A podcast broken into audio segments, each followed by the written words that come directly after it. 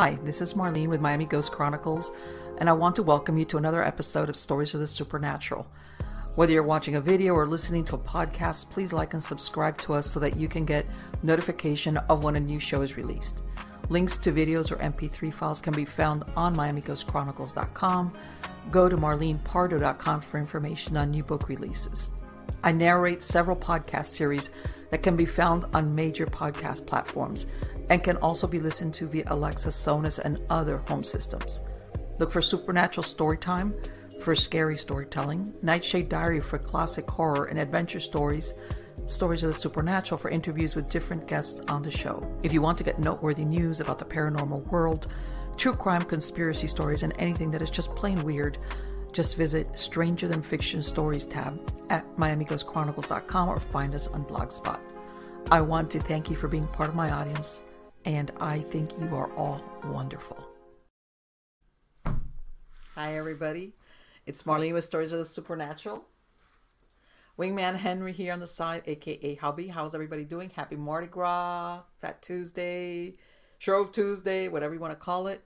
Have a happy one. Um, yep. It's uh, it's getting into the springtime, and for people that are Christian, mostly the Catholics, you know, this is the last day, supposedly, that started uh, back in uh, Epiphany, right after Christmas, where it's like the last hurrah. And I started looking at it because I really didn't understand how Mardi Gras, like, uh, back in the, this is pre- you know, Mardi Gras, New Orleans, of course. This is, we're talking sixteenth and seventeenth century in Venice, where they have those beautiful masks that you see. Um, they got carried away. In Venice, they had such, uh, everybody was wearing a mask, so they said that people were basically up to mischief all the time because with a mask, nobody really knew who you were. And of course, you know how that goes. You know, like that, what happens in Vegas stays in Vegas because nobody knows who you are. Well, that's kind of what was happening in Venice. So what the Catholic religion, they they right I read that even clergy, even priests and nuns would de- get decked out in masks and everything and up, obviously be up to no good. So the Catholic religion banned it, with the exception of that time period from Epiphany, which is basically um what they call, you know, when the three wise men came after uh the traditional Christmas of, of December twenty-fifth to bring the presents to the baby Jesus. Up to now, this was the, the time period that the Catholic religion said, okay, it's okay to wear masks. All right. In other words, this was have fun between then and now, because up to today, Shrove Tuesday, that you go into Lent, which is uh, another one for um, um, remove meat. Okay. Uh, it was like, you know, and, and, and of course, you know, we have a lot of carnivals that it's today, Mardi Gras or Fat Tuesday. But there were people that were celebrating from basically January seventh or sixth, something like that, all the way up to now, up to today. So that's a little bit of the history of um, of what uh, Mardi Gras, the background of it. You know, of course, there's other traditions. Let me see if I can. I wanted to show you how we celebrate. Um, let's see if I can get this on here. I wanted to show you how we celebrate. Come on. Uh, Oh, come on. Oh, I, I wanted to show you a picture of uh, something that uh, that we, um, let's see. Uh, let's see. Okay, now full screen. Share. Wow. Oh, anyway, I'm, I was trying to show you a picture of our float, but I don't think it's going to work. But anyway, guys, um, you know, obviously, everybody knows Mardi Gras is the time. If you look at these, uh, I mean, now New Orleans, of course, is the city where everybody thinks of Mardi Gras. But basically, it's celebrated. Uh, I mean, a lot of cities have developed reputations for having these wild parties, like in Brazil and Rio de Janeiro. Well, in Venice, I know in the nineteen eighties, they, they had a resurgence of the uh, Mardi Gras. And the reason why also we decided was because after a couple of years of the of the the, the thing of the COVID thing where nobody, it's like the, all these cities that used to throw these wild carnivals, they're back. They're they're they're partying. They're partying today. They're partying. So we that's why we decided to have our own party. But anyway, um, let's see if I can. Oh, great. Let me see if I can um, well, no, it's not going to work that way. But anyway, we decided, I decided, you know, like everything, when people get, uh, what's, what's the word for it? When people have too much to drink and are, have a costume on, people do weird stuff. Okay. Or, or, uh, they, how can I say it? Either number one, who's up to no good, who's up to mischief says, this is a great time to do what I'm going to do. And then there's the other ones that there's plenty of them that they just fall right into it. And when I look back, I started looking back and you'd be surprised. No, I'm not really surprised. How many uh, murders, crimes took place specifically on Mardi Gras. All right. And um, as a matter of fact, do you have any stories from when you were a cop? Maybe not at Mardi Gras because I know you were up in the Northeast, but when people were getting wild and crazy. They did sit, mm, not really like that, but they had... Um, people will would um, use that as an excuse to um, to do stuff. Uh, like sometimes they will have um, certain parades, and people got a chance to actually dress up, mm-hmm. and they would just stab people. Oh, there we go. Wait, I finally figured this out, guys. I just let me see. Oh, shoot. Yeah. Okay. Um, no, it, I, this is, I, I, um, this is our parade here in where we live at, you know, there's a chicken parade, you know, all these floats. This is our Mardi Gras parade here. Yes. It's a two chickens. What can I say? You know, so that's, that's our, our float, our Mardi Gras float. And then let me show you, let me see. And this is how also we celebrate. Believe it or not, this is an alcoholic ice cream that they sell at Walmart. I don't know. They might probably sell it other places. I'm saying we saw it, right, Henry? Yeah. At Walmart. We were looking, looking for ice cream. We looked at Let it. We're like, tell you, it has a little bit of a kick. It has it. a kick. It has a kick. Okay. And by the way, they, they do card you. If, when you scan it, they come to get proof of age. All right. We had never come across this. It was. It's. It tastes good. We. I. You. What did you I have? The coconut. I, coconut. Uh, uh, coconut, and something else. I I'd actually. I actually was a little skeptical. I thought it was. It wasn't. But when I, I took a spoonful, you could only take a little spoonful at a time. Right. It has a kick. Yes. Okay. We just wanted to bring those two up because we're, we're very vanilla here. A chicken float with alcoholic ice cream. But anyway, getting back to your story. I'm sorry. Go ahead. Um.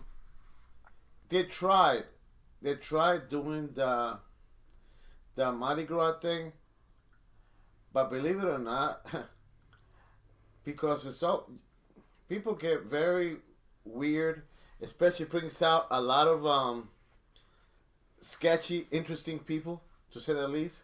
So, you know, like the, they said, everybody ruins a good thing.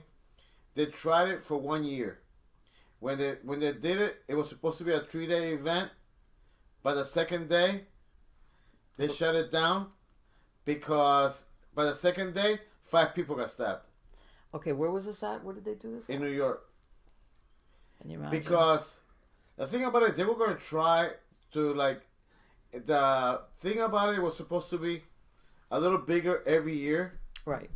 So they did, like, like a test run. Yeah. And and they, they wanted a lot of people to participate, like the Macy's parade. Right. And they would actually like say, okay, you know what? Everybody will set up their own crap. Right. And yeah, and, like what and, they do and, in uh, and, and, um, in New Orleans, that they have the uh, the floats and all and that. And everybody would actually be able to, in in a way, represent their place. Right. But with a with a Mardi Gras uh, theme, and it was nice. We dressed up because I, I used to work at the clubs. So we promoted at the clubs. Right. We pro, we promoted at the clubs. You know, we dressed up. And we dressed up like wild. And... what happened? It got too wild. No. And everybody wore all their get-ups and everything. It was pretty cool. Um, and we went out and we were all retarded. We didn't, we didn't even pay attention to nothing. You're all oblivious to stuff. And then they go, Henry, somebody got stabbed. Okay, we got to go. We'll promote... from within. So this is pre pre pre-cop days. Yeah, yeah, yeah, yeah. I um ran four gyms and four dance clubs in New York. And believe it or not, everybody was pretty upset because the regular people, the, the good, the, the people that were trying to just enjoy themselves, mm-hmm. felt really, pardon my French, really shitty about it because they wanted to have fun. Yeah, but everybody was with their girlfriends. Well, let's face it, everybody, even back then, they were like, nobody wants to have a festival from the get-go that you're getting people killed. Yeah, yeah, yeah, yeah. But but you know, but it was okay. But anyway, I'm gonna start. I'm gonna give you a little bit of history before we get into some weird ghost stories in between yes. this and paranormal and this. But let me give you, I, I did a little bit of research, okay? And I said, you know what? Um, I know that they had something uh, in, in uh, because I remember seeing it before when I was looking at some of the stuff um, that they would dress up in paper gowns. Um, I guess it's one of the traditions for the, for the, for the thing. And this was like a, an accepted thing as far as the, you know, I'm not sure exactly what the history is on it. But anyway, back in February of eighteen seventy-nine, okay, there's a guy by the name of James V. Glynn. He's thirty-eight, okay, and he is uh, a switchman at, uh, at a railroad track, okay. Let me see if I can find his thing. Uh, and what happens is... And, and and when I think about this, okay, you know, because sometimes people will do really crazy things under the influence of alcohol, but then at the same time, you think about it and you're like, man, this is this is this is like almost like somebody that was a, a sadist, okay. And, and there's the thing, okay. He went ahead, and there's a lady by the name of Mamie Herbert.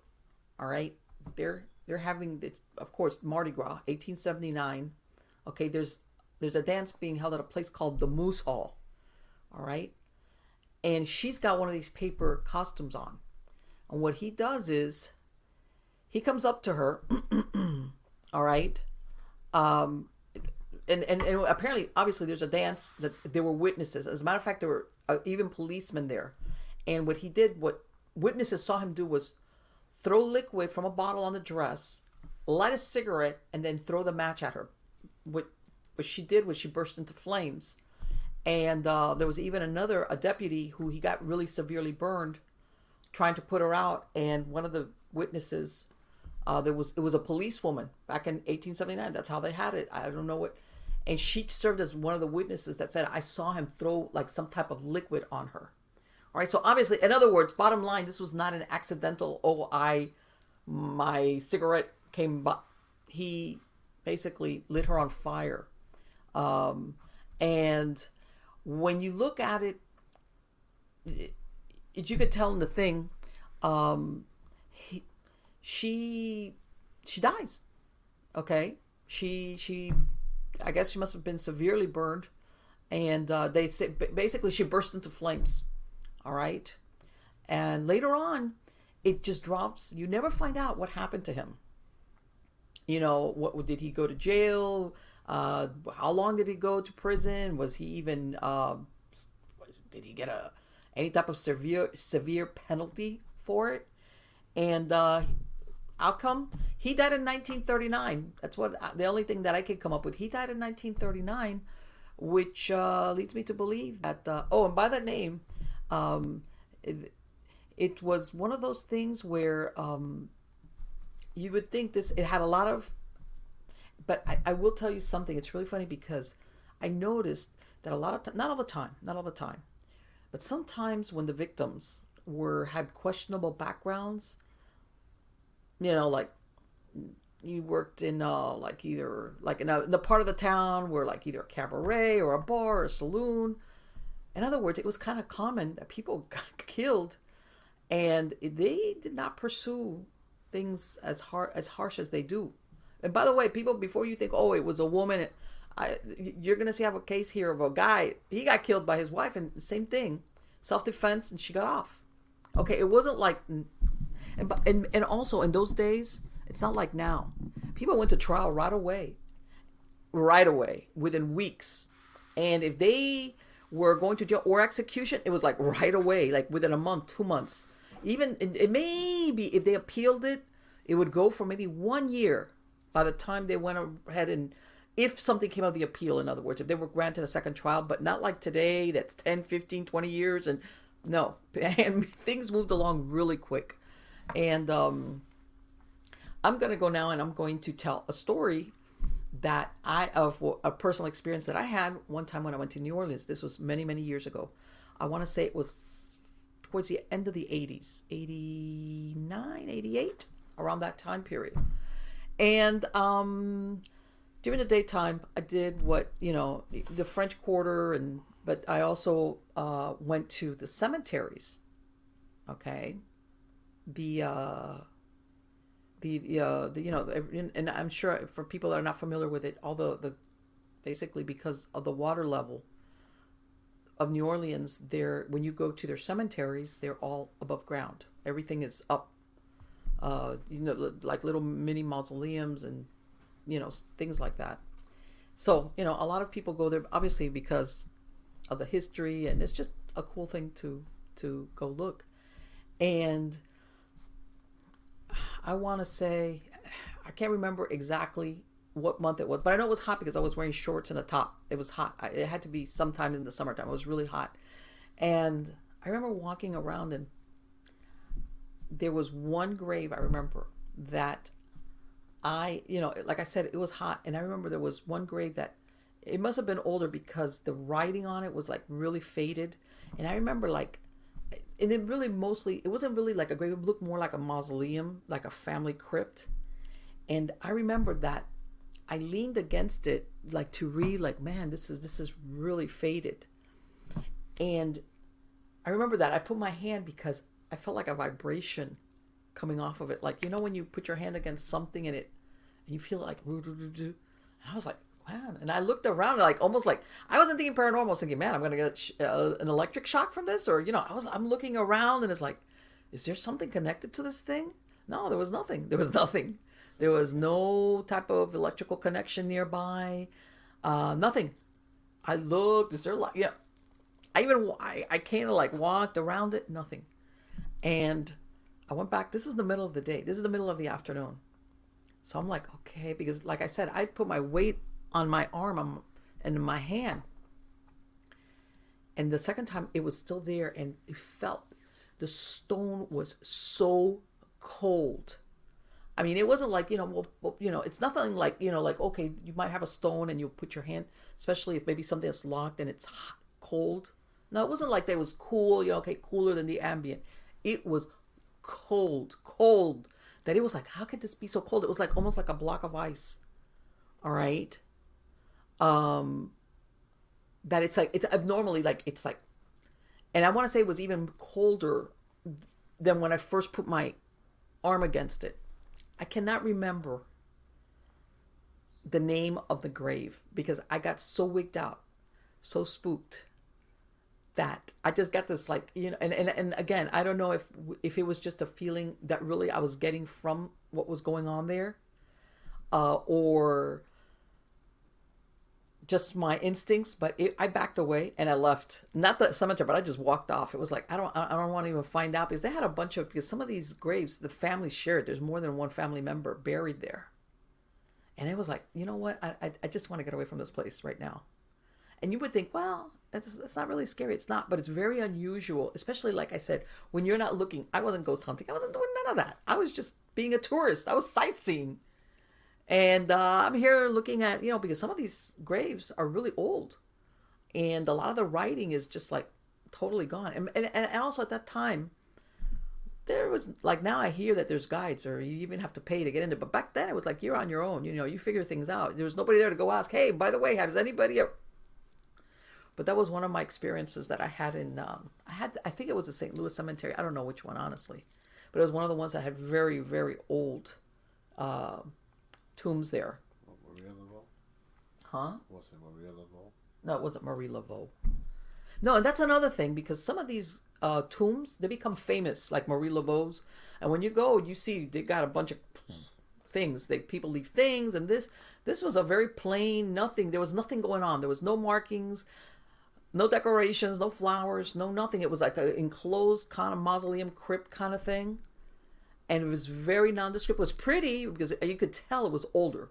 I want to say it had to be um, late late eighteen nineties, early turn of the century. It was because, you know, th- at that time, they were a lot more ornate about their grave things. It was like, but beyond that, there was nothing weird. There was nothing memorable about it. Uh, like Marie Laveau, not nothing like that. A friend of mine, when um,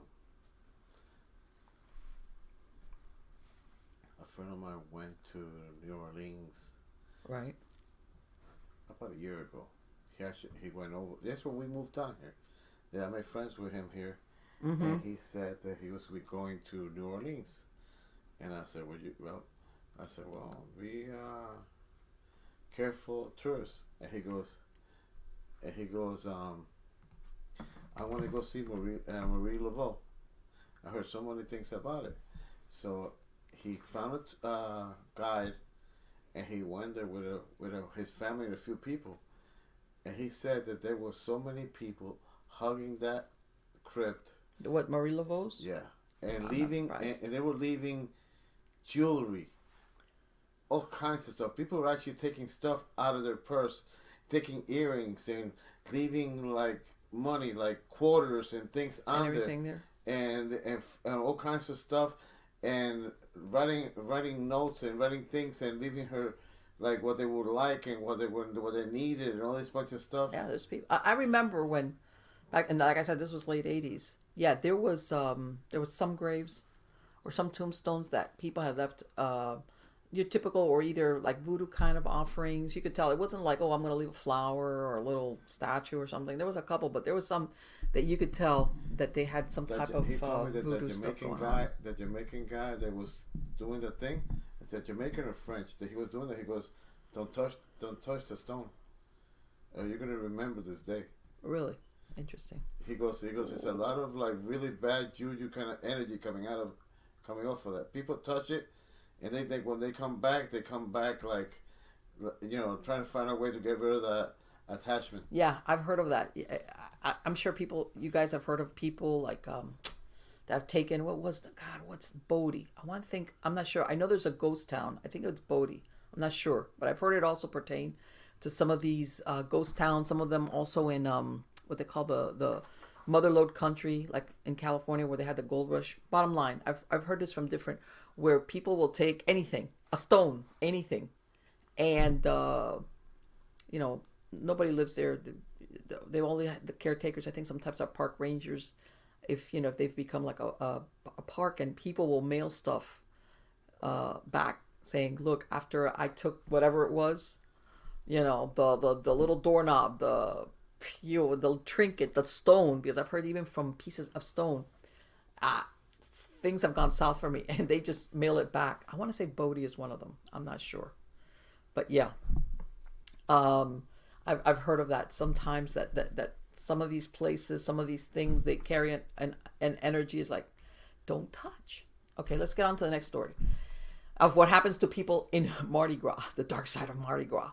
March nineteen thirty, Tiny, his nickname Tiny Lawrence from. A former Tulane University football player from Oklahoma was shot in the forehead and wounded fatally in the Mardi Gras festival. Talk about being at the wrong place at the wrong time. Can you imagine? You know that if he's a football player and they call him Tiny, he was everything but Tiny. And he ends up going to Mardi Gras to party and gets shot in the forehead. I couldn't find anything else about what happened with him. For all we know, they and that's one of the things.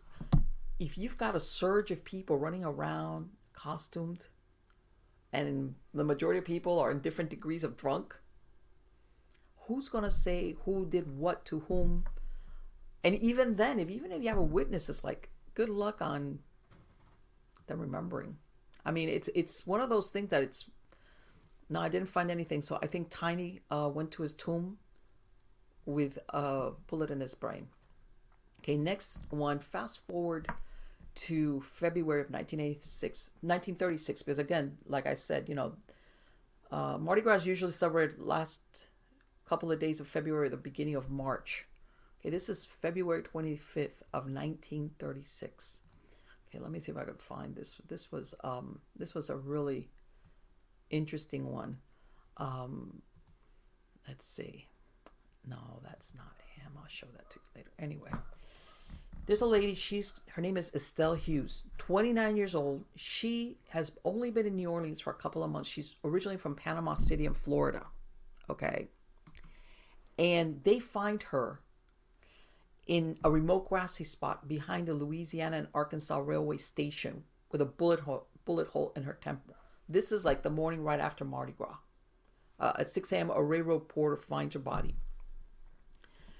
They start, no, but they, the, the police reckon that she was that she was shot somewhere else and then dragged and left there. Whether she was alive or dead, nobody knows.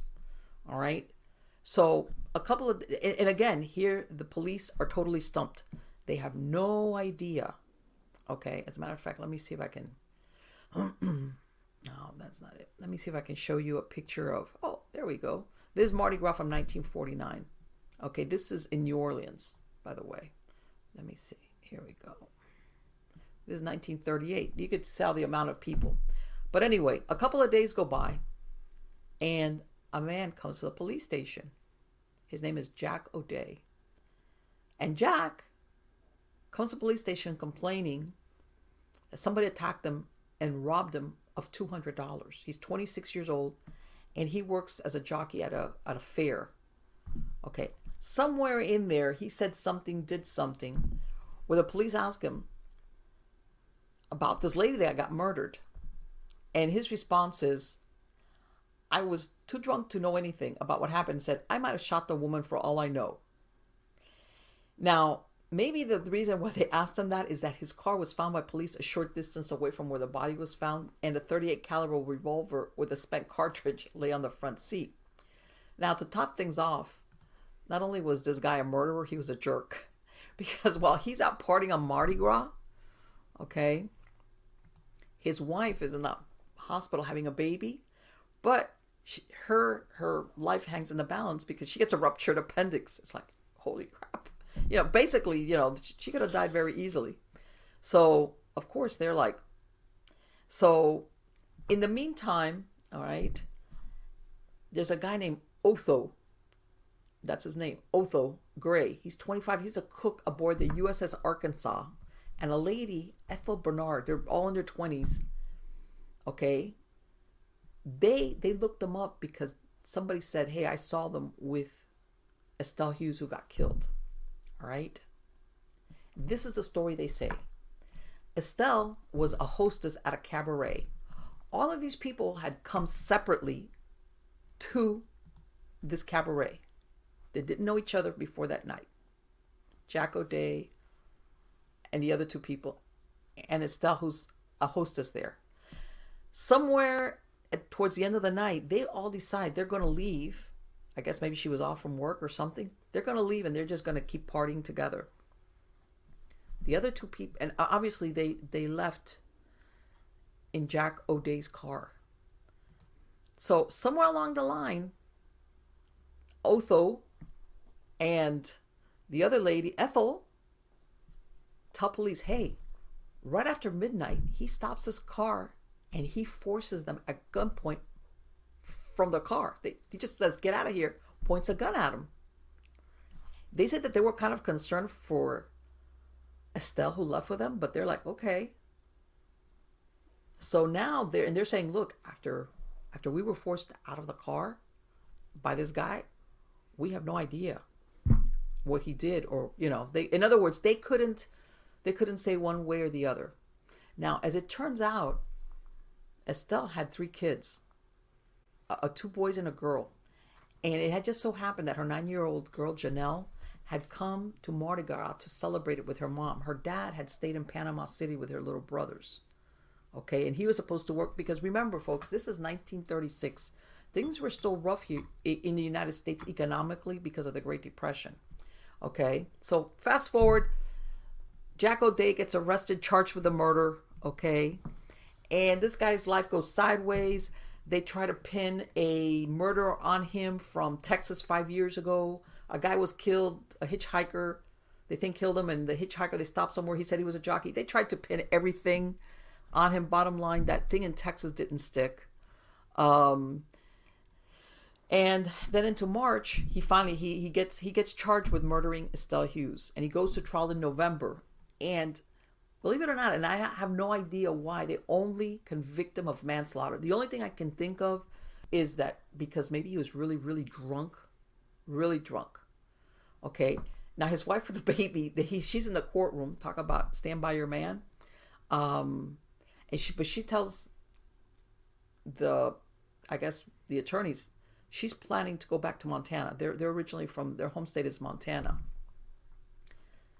In all of this, somehow or other, and I don't know exactly the, he gets, he gets sentenced to serve forty to eighty years at hard labor in the Louisiana penitentiary, which I think was Angola. Okay. I think that far exceeds the sentence of manslaughter, even though I'm not sure. Bottom line, he gets a new case and he gets a si- set aside a technicality, N- not the actual conviction, but what he was set to serve. Bottom line, at the end of the day, the Supreme Court uh, settled on a flat twenty-year sentence for him. Okay. Now, what happens to Jack O'Day? Did he serve his twenty years? He was a young guy. He was in his twenties.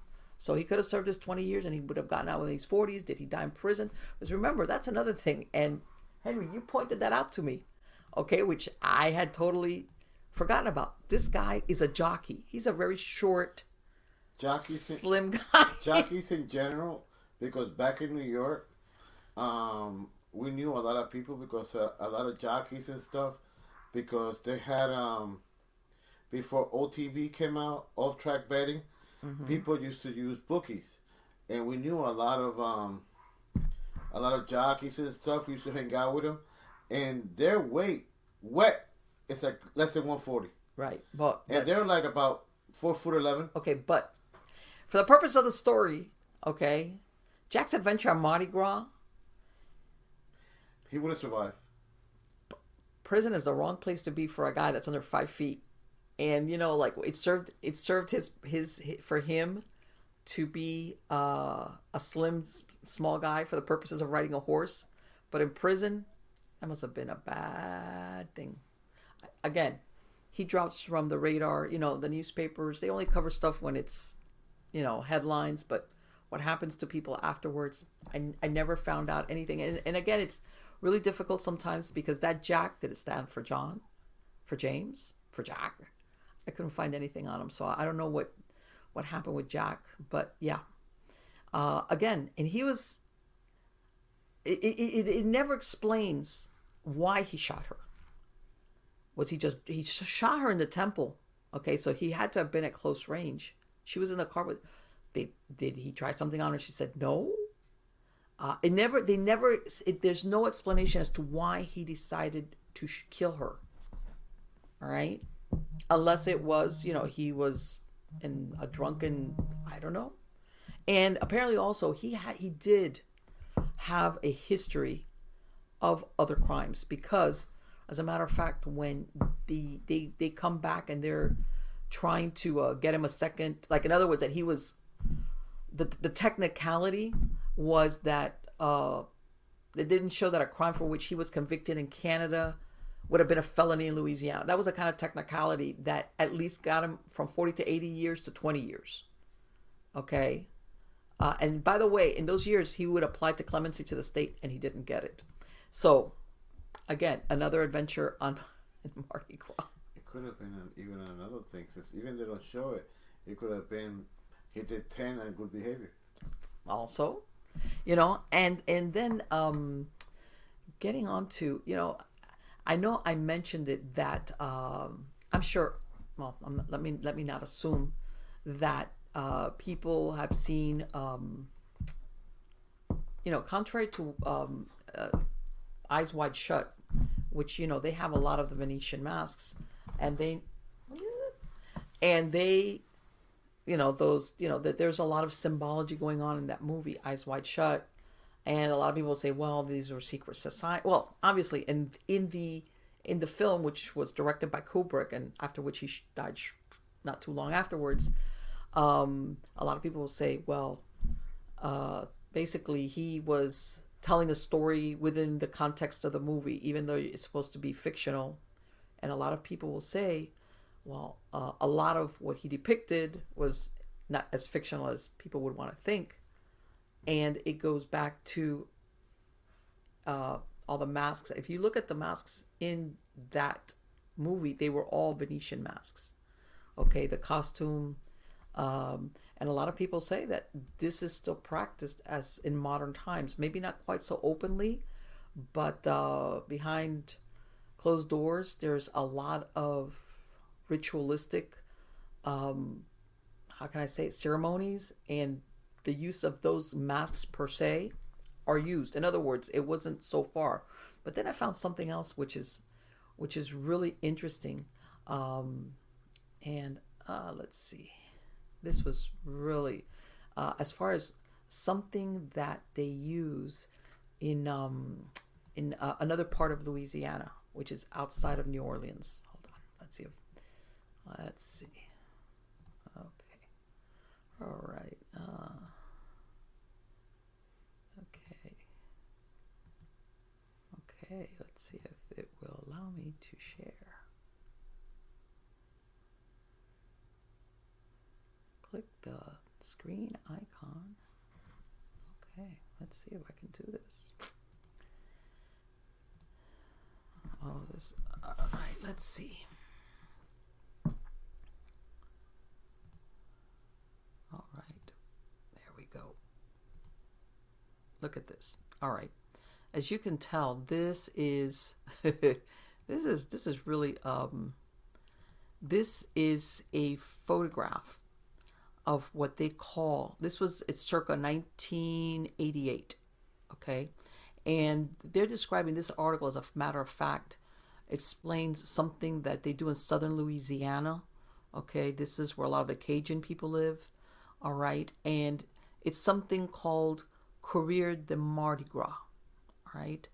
And basically what it does is, the idea or the, the celebration obviously is Mardi Gras with the with the masks and everything.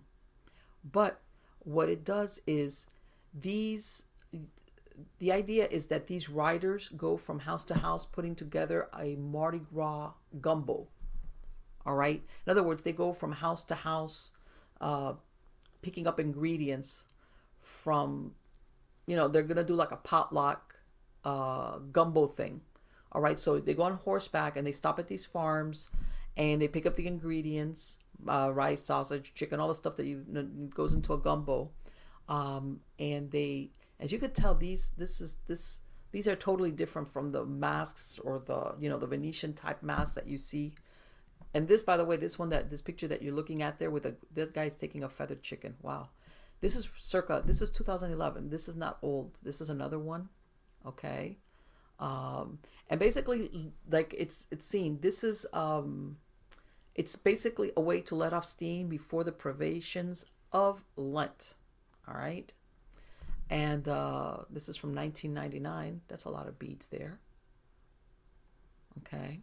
And this other one right there, uh, this uh, from Mamou, Louisiana, circa nineteen seventy-eight, the two guys crossing the, the bridge, all right? And then, I mean, a mask could be anything, could be anything, uh... and even a mask on a hat. Wow. And they, uh, here they got the fake rubber chicken. You know, it's a lot of it is, is more modern times. It's become, that's not a rubber chicken. That's a real chicken. Mm-hmm. Alrighty then. That's not good. Okay. And this is in Acadia Parish in two thousand eleven. Anyway, um, you know, all these areas, they have their own version.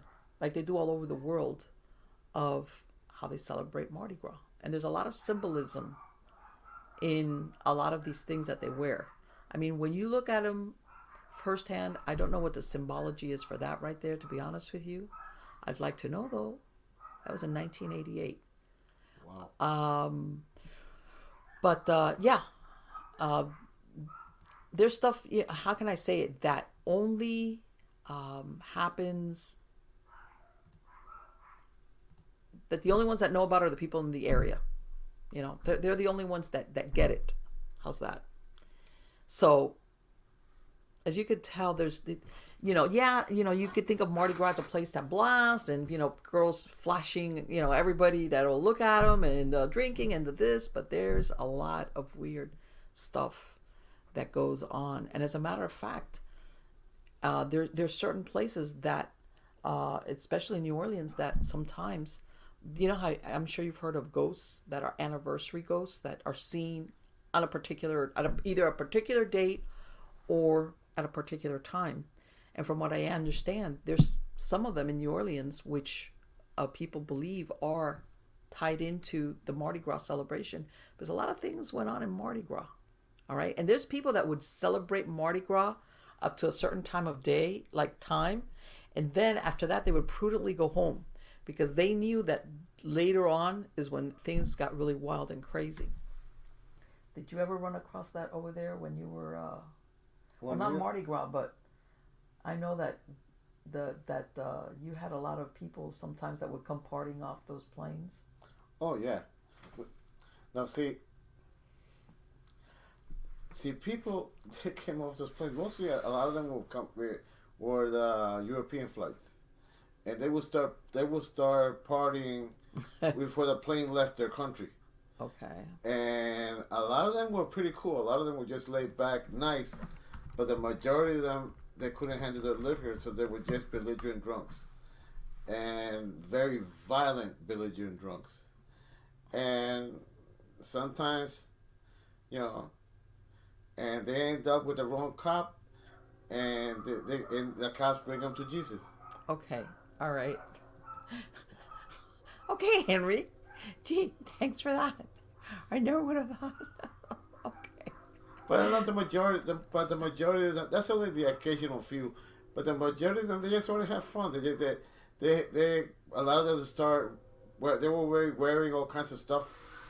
It's they were just having fun. Okay, let let let's get back to the ghost stuff. Anyway, okay, there's a, um, there's a place.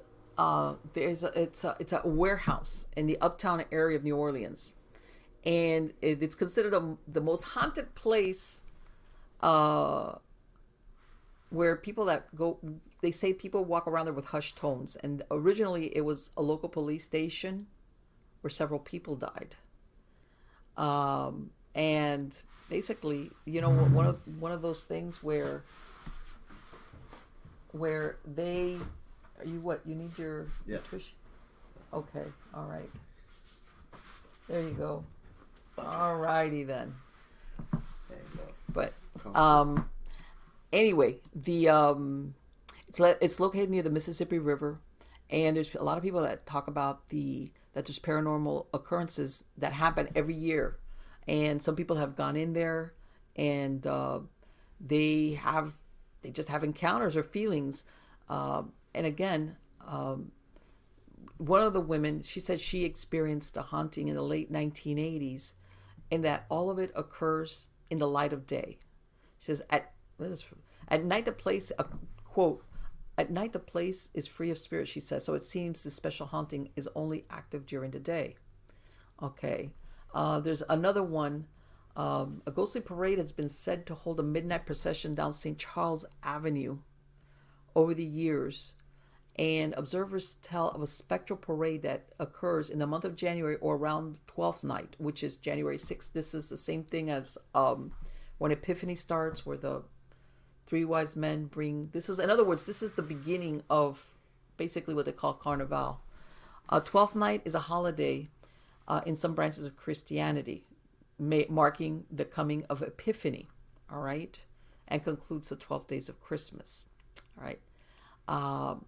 Now, again, in New Orleans, but in other places, this is the first night, an official kickoff to Mardi Gras. All right. Uh, in March fifth of eighteen seventy-eight, okay, uh, they had, uh, as far as the, the, the parades and the, the floats and all that, this was something new. Um, and apparently there was some type of spectral parade that was seen uh that nobody could account for. All right. Now, you know, I know that there's people that could say, well, um is is it real, or is it what they call a residual or loop? All right. Uh, you never know. You never know. Um, in reality, what you're looking at. Some and, and you know what? You're you're going to have people that will see it and others don't. You know, they like they say, people that have eyes to see, you see it. And then other people don't. But yeah. And and, and I'm going through some of these things um, so that you get an idea of of what's going on. Now, after Oh, this one was this one this was this was one of those that uh, that same This is that same year of nineteen thirty-six when Jack O'Day, the jockey, uh, shoots Estelle Hughes in the temple, and nobody really knows why.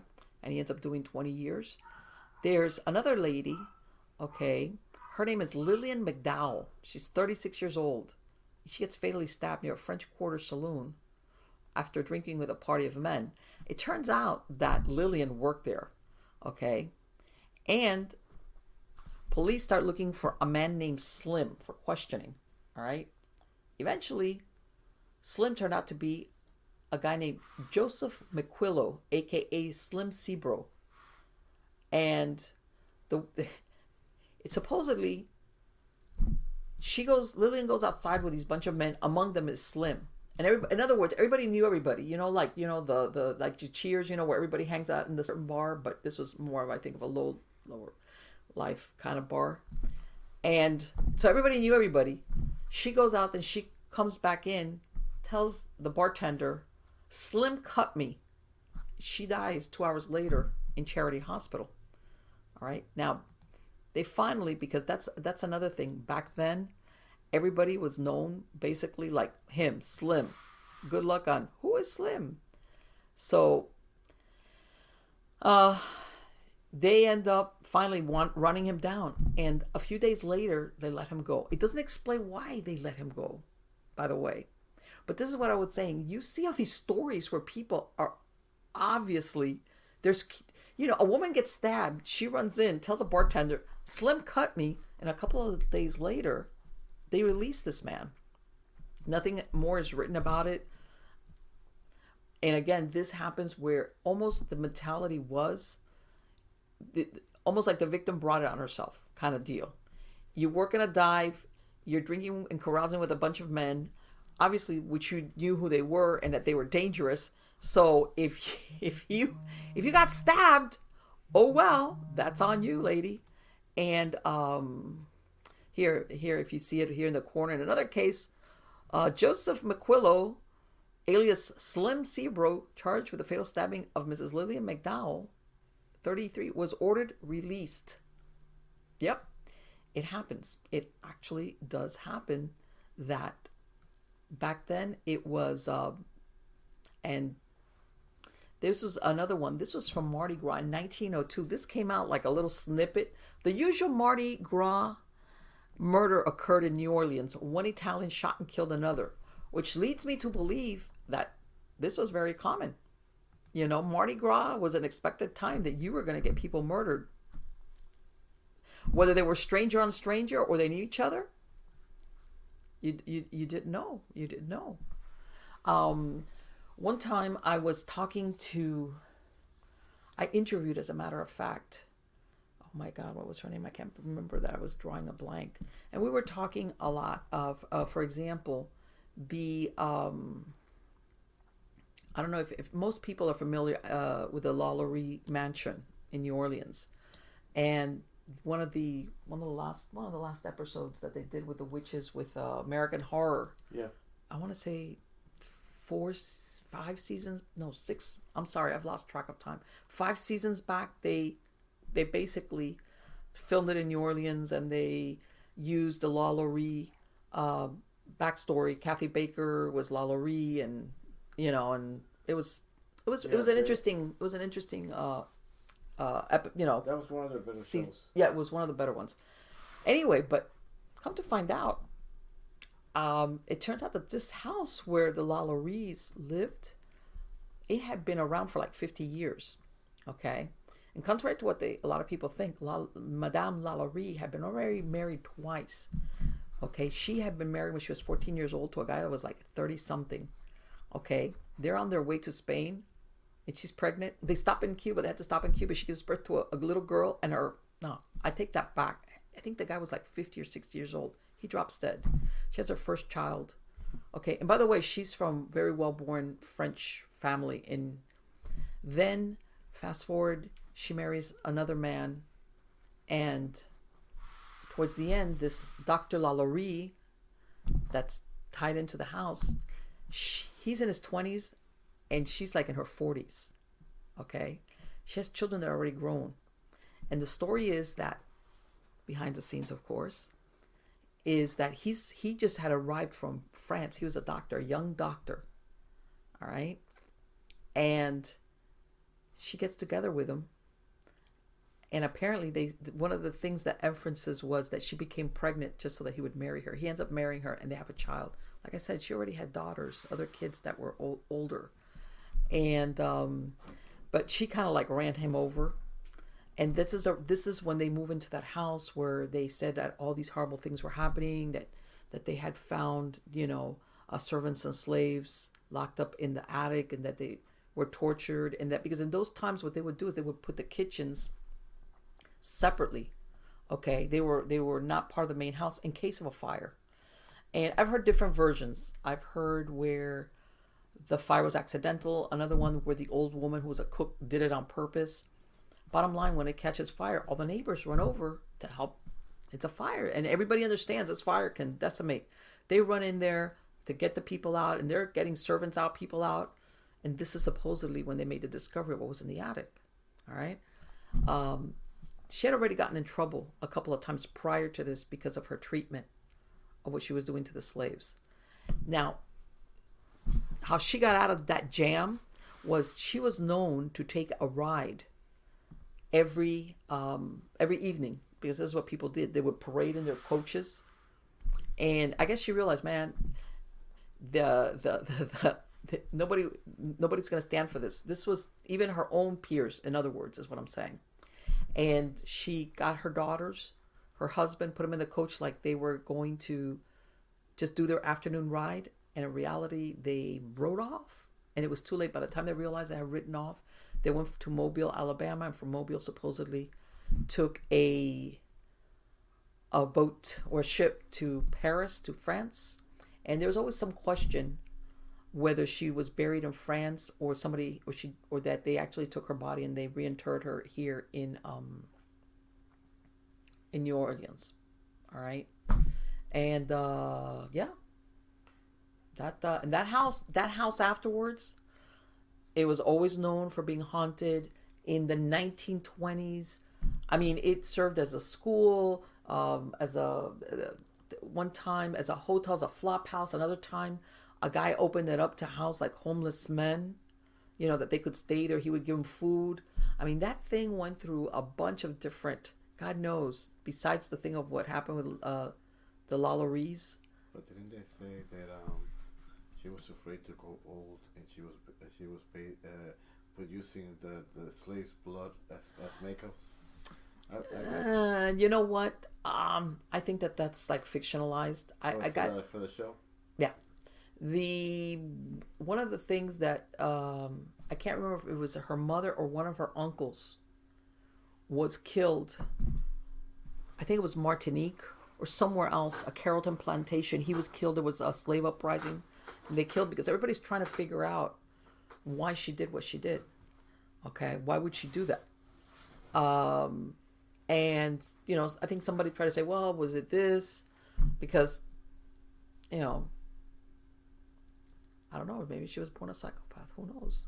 You know, sometimes you try to reason that out and you, you don't come up with anything.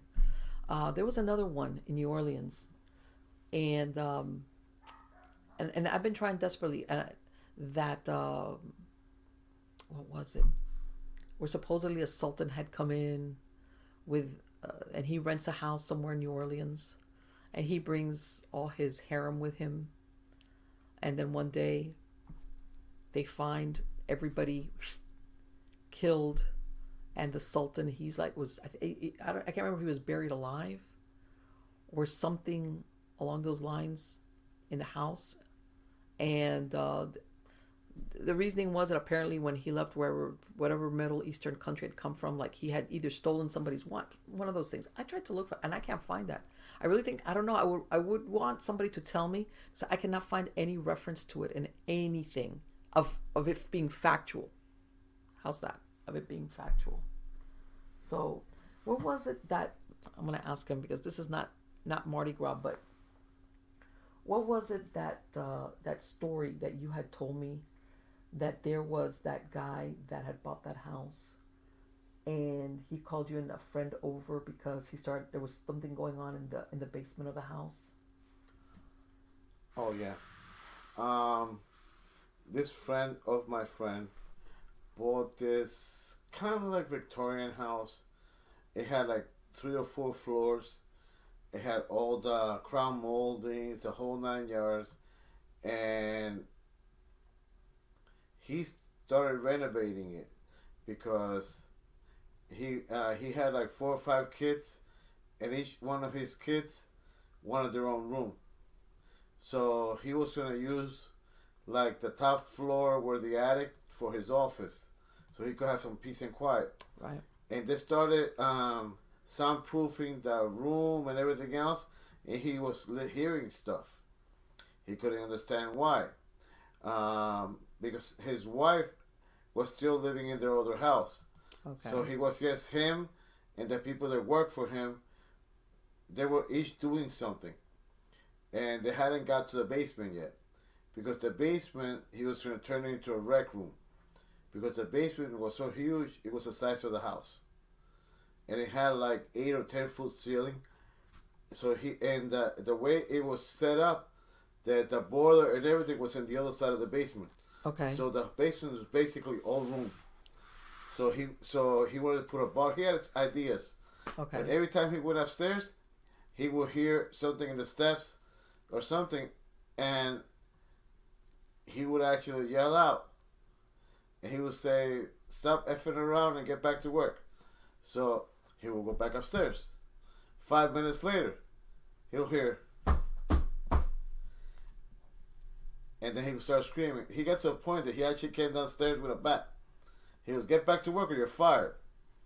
And the poor guys were in a corner with their earful, with their, their headphones down and their walk, and their their their Walkman, doing their work, and they couldn't hear him. Okay, so he so then he figured out it wasn't them. So he started getting a little paranoid that somebody in the house. Okay. And he was afraid because he had a lot of tools that they would get robbed. So. Uh, fast forward, they fixed up all the rooms. So then he started going to the basement. He hadn't gotten inside the basement yet, so he went looking around. He didn't realize that in the basement, they had like a couple of breakout rooms. Right. In the walls. So he, they started knocking, and it was sounding hollow. He was afraid that it might be like concrete rock. Okay. So one of his guys said, no, no, no, we'll drill a hole, and we'll pull it out slowly. There was another room in there. It was like a torture room. It had um, things on the wall. It had a breakdown table to drain blood. It had a whole bunch of like. It it looked like something out of a, out of a Rob Zombie movie. Literally, and he started freaking out. Because he thought, okay, what am I, what am I getting into? Right. Um, are they going to take my house? I still owe about another thirty years. Oh. So, it, he, so he started panicking. So, what we did, what we call a friend of ours, is a cop. Uh, they lived in Elizabeth, New Jersey. So he's like, he's like, buddy, come down here. So he goes, Paul, I can't tell you over the phone. Come down here. And when Paul walked downstairs, he went, ah! What are you guys doing? But what was? I mean, well, he, when he walked downstairs, when he saw the wall was. was off the, the the wall was off the wall. Right. And he looked in there. He was, what the hell are you idiots doing? He goes, no, no, no, I don't want to know. He goes, no, moron, come here and this is what happened. He goes, my suggestion to you: clean all this up, get rid of it, and leave it at that. So he helped us out. We we called a container, and we cleaned everything up, and he spackled everything and made it all nice and pretty. So he says, okay, all right, we'll put it everything like that. Three days later, he heard, like, sounded like a drill in the basement. And he went down there, and when he started walking around, he saw blood splatter on the floor where they had already sanded the floor, and they already cemented the, re-cemented the floor. Two days later, he already spent like close to about two thousand dollars spackling the, uh, cementing the floor and shining it. Goes, he goes back down, carrying all his books and his office stuff, and he finds like not little dots on the floor, about the size of like this, on the on corners of the floor, with blood. So he said, so. But like blood, blood or red blood or like shiny sticky. No, blood? no, no, no, no. Like it looked like it was blood, like dry blood. Okay, okay. So then they had already like framed where that room was and made it all nice and pretty, put tile on the walls. But then he looks in the corner, and on the tile, there was blood. Now, how could there be blood on tile that came out of a box? Good question. So he started saying, he said, he said, like, he said, he called me up. He called me up. He sounded like Pee Wee Herman. Henry, get over here. So we called all our friends, and everybody dropped what they were doing because he was our good friend. So we went over there, and we go, Marshall, what the hell? And he goes, he goes, look, call call Trish. I go, why? He goes, I'm putting the house on the market. See, that, I, I, that's, I go, usually, that's usually a good solution to things. I go, I go. He goes, you know what? No, he goes, you know what? I spent too much effing money on this. I already, we already went over this scenario five or six times. So what did they think? What in the end? What what did they? Not. They called. They called this guy not one, not one of those idiots from the, from the Travel Channel.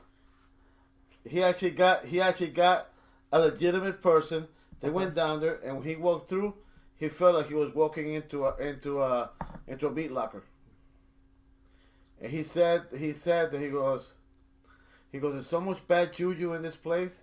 You guys need to get the hell out of here like yesterday, because. And he goes, and you need to sage this, this house, sage yourself, and get out, because whatever is in here is gonna want to go with you. He was out of there like within like minutes. He had somebody else come down, pack his stuff. but but as in like serial killer or like uh or did he, he says he said that he doesn't know. He said that whatever was in there. Oh, uh, he, he said he said he believes it was the owner of the house. There was actually like using the house. Why else would you have a torture room in the basement of the, your the, house? No, no, he was using it as a kill room. Wow.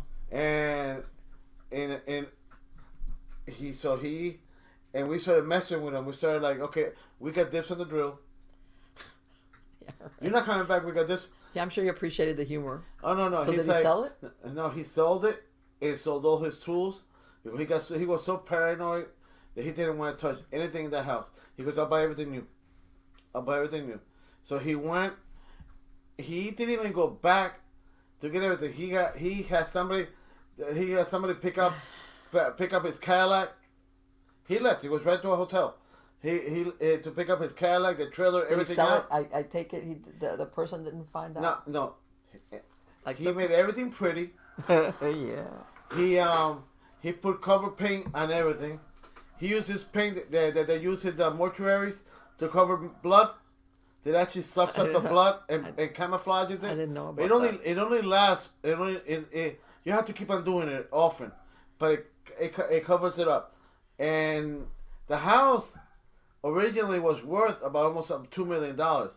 So he so he got it for like five hundred. He sold it for a million and a half. Okay, so still, he made money. You know now and today today that you have to disclose everything, he would not sold that house. So did he ever want to find out who who the? If they he goes. Said, I don't want to know. He he goes. You know what? I don't want to know because of the fact that I'm just mad that I found a house that I like and I couldn't buy it. He goes, but when something's too good to be true, it usually is. So then he moved to South Jersey near the shore, and went less is best. He bought a a house right on the beach. With, with, with three floors, and before he moved in, he ha- he goes, it's brand new. It's only a year old, yeah. And he had he had the whole house checked out. He brought every psychic on the planet to check it out, bless it. I'm surprised he didn't get the Pope.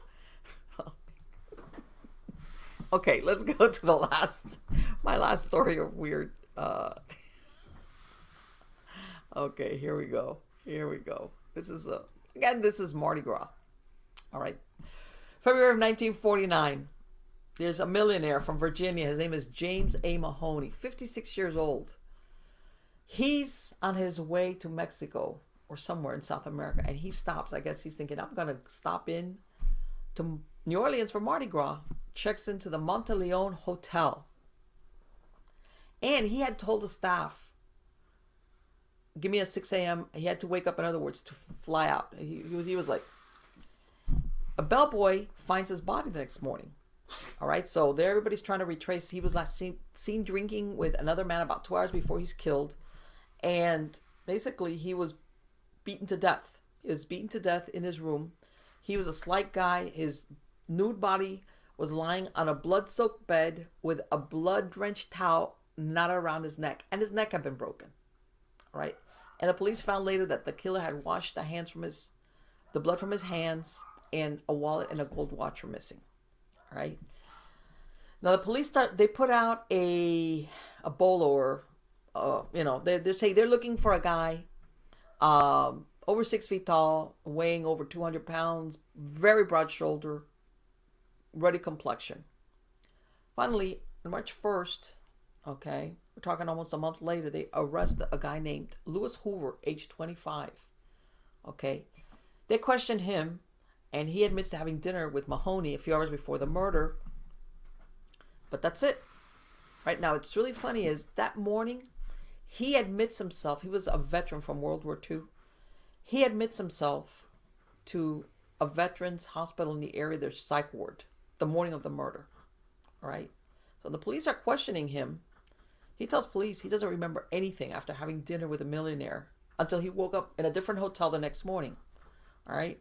And he's telling police, I bumped into this guy on a downtown street. We window shopped, and he asked me if there was anything he could buy for me. And they later on, they dined at a French Quarter cafe. And then he says, he's telling police, I blacked out, quote unquote, I blacked out. However, he had bloody bruises on his hands, and there was bloodstains on his trouser. Never a good thing. Um, so they get a hold of the Louisville, Kentucky police. All right, because apparently he tells him this is where he's from. And they tell him, hey, this guy's been arrested seven times, ranging from disorderly conduct to grand larceny. And his arrests even go to before uh, pre uh, world to nineteen thirty-nine. And he was also once hospitalized at a veterans hospital in Topeka, Kansas. Now, um, in the middle of all this, they're holding him. His wife comes to see him at the police station, and she tells police, quote unquote, definitely he was a mental case. He, she tells him they got married in her hometowns in Kansas and that they had supposedly come to New Orleans on their honeymoon. Now, in one one article I read, she was pregnant. Another one, there wasn't. Uh, and she tells them, I'm afraid of my husband. Her name was Alberta Stroh. And this is what she tells him. She says that after their marriage, they come to New Orleans and he be persuaded to become a bee drink, like in B-boy, in a Canal Street bar. And she explains that what she's supposed to do is she's supposed to entice male customers to buy drinks, and once they're drunk, to obtain their money. I take it obtain is like rob them. And she said she quit because she was too soft-hearted to roll the customer. And when she quit, Hoover hit her in the stomach, so she left him. And that's, of course, you know, between that and that maybe he was crazy is why she's telling police that she's afraid of her husband. Okay? Now, if you look at this guy's youth, he was, when he was younger, he was already in a reform school in Louisville called Ormsby Village. All right. So apparently he had been getting in trouble for a long time.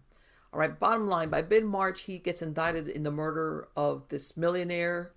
Uh, and uh, he tells police at the beginning, you know, I guess they're asking him, well, why did you do that? He goes, well, we got in a fight because this millionaire Mahoney called his bride a name, quote unquote, a name.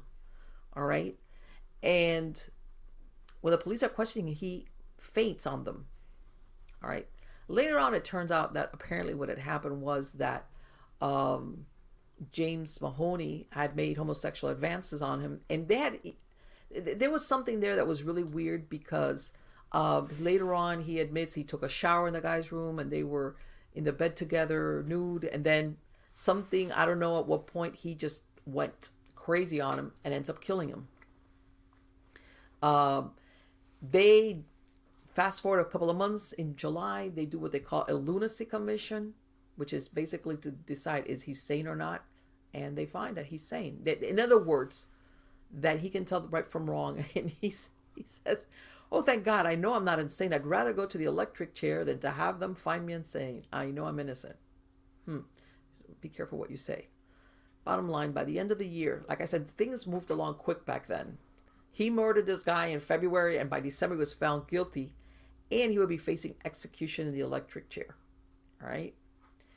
Fast forward to May of nineteen fifty-one, he's granted a new trial. This time he enters a plea of innocent by reason of insanity. All right. And a neuropsychiatrist says this guy's a psycho has a psychopathic personality and passes through periods of mental derangement. What triggers them? Who knows? All right. So in October of nineteen fifty-two, we're already two years, a second jury, in other words, they give him another new trial. They find him guilty with a verdict that carried an automatic penalty of life imprisonment. In other words, the only thing that the second trial did for him was it got him off death row and got him life imprisonment at hard labor. Okay, the day after he arrived at uh, Louisiana State Prison at Angola, he was had to be confined to solitary after he staged a one-man rebellion for refusing to enter a camp to which he was assigned. Then in August of nineteen fifty-three, he had to be taken to the mental hospital after slashing his arms with a piece of glass and shouting hysterically, "I'm being persecuted." And he died in nineteen sixty-nine. Okay, so as you could tell, a lot of weird things happened in Mardi Gras. And those are the stories we know about. Okay, there's a lot of other stories that people never heard about.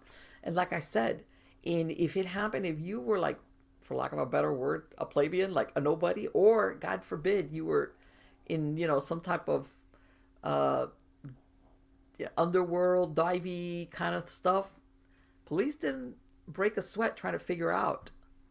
Like I said, one lady, they they set her on fire, and the other one, um, you know, she, she got stabbed to death. She even said, so-and-so killed me. And, oh, there was, did, did, uh, yeah, I, I did the one about the, the one that she shot her policeman husband. Did I say that one? Uh, I think so. Okay. All right. Yeah. About Lillian Rodwell, who she went back and she, yeah. uh, she shot her husband four times. That's what I'm saying. It wasn't always, believe it or not, male on female. This lady, she, apparently there was a history. She shot her policeman husband with his own revolver, and she got acquitted on self-defense. It's a funny thing. And this was what, like nineteen thirty-six, that a lot of people think? No, I'm telling you. Uh, apparently back then, uh, things didn't, there, it's not like it is today. Uh, and, and as far as the lady that I um, interviewed, if you guys want to look it up, her name is Kalila Smith. She, I don't know if she still does. Like I said, a lot of things have changed with the last two years of the COVID as far as tourism, but she used to, for many, many years, uh, she did a lot of the tours in the French Quarter and the Vieux-Carre of all these of the older houses and things like that. And she has a lot. If you want to, I'll put a link to the, her interview, which was about three or four years ago, of um, interesting, you know, interesting stories. In other words, because I asked her, you know, how much of these historical tours that are supposed to be haunted are really haunted versus pretend. And she ba- basically gave me the truth on that.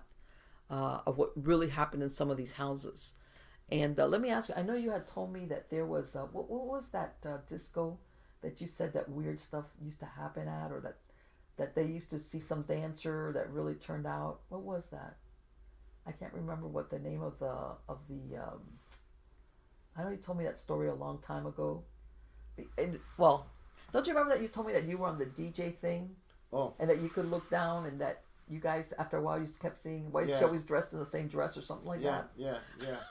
With the, we, with, I used to work at this club um, called the Fun House. We worked at a few of them. We worked at the Fun House, Latin Quarters, Palladium, and and the Fun House. The cool thing about the Fun House, the, the you went in through the mouth of a clown. Okay.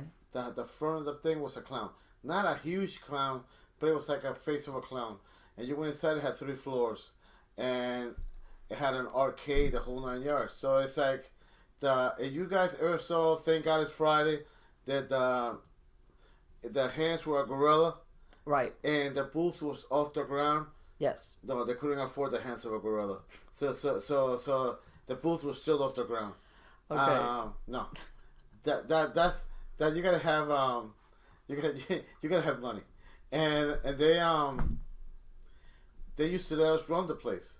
So it was pretty cool, you know. You, you, we had the keys to the place, right. so well, so we would come early so we could practice our well, and, and talk about what songs we we're gonna play and who's gonna go first and stuff.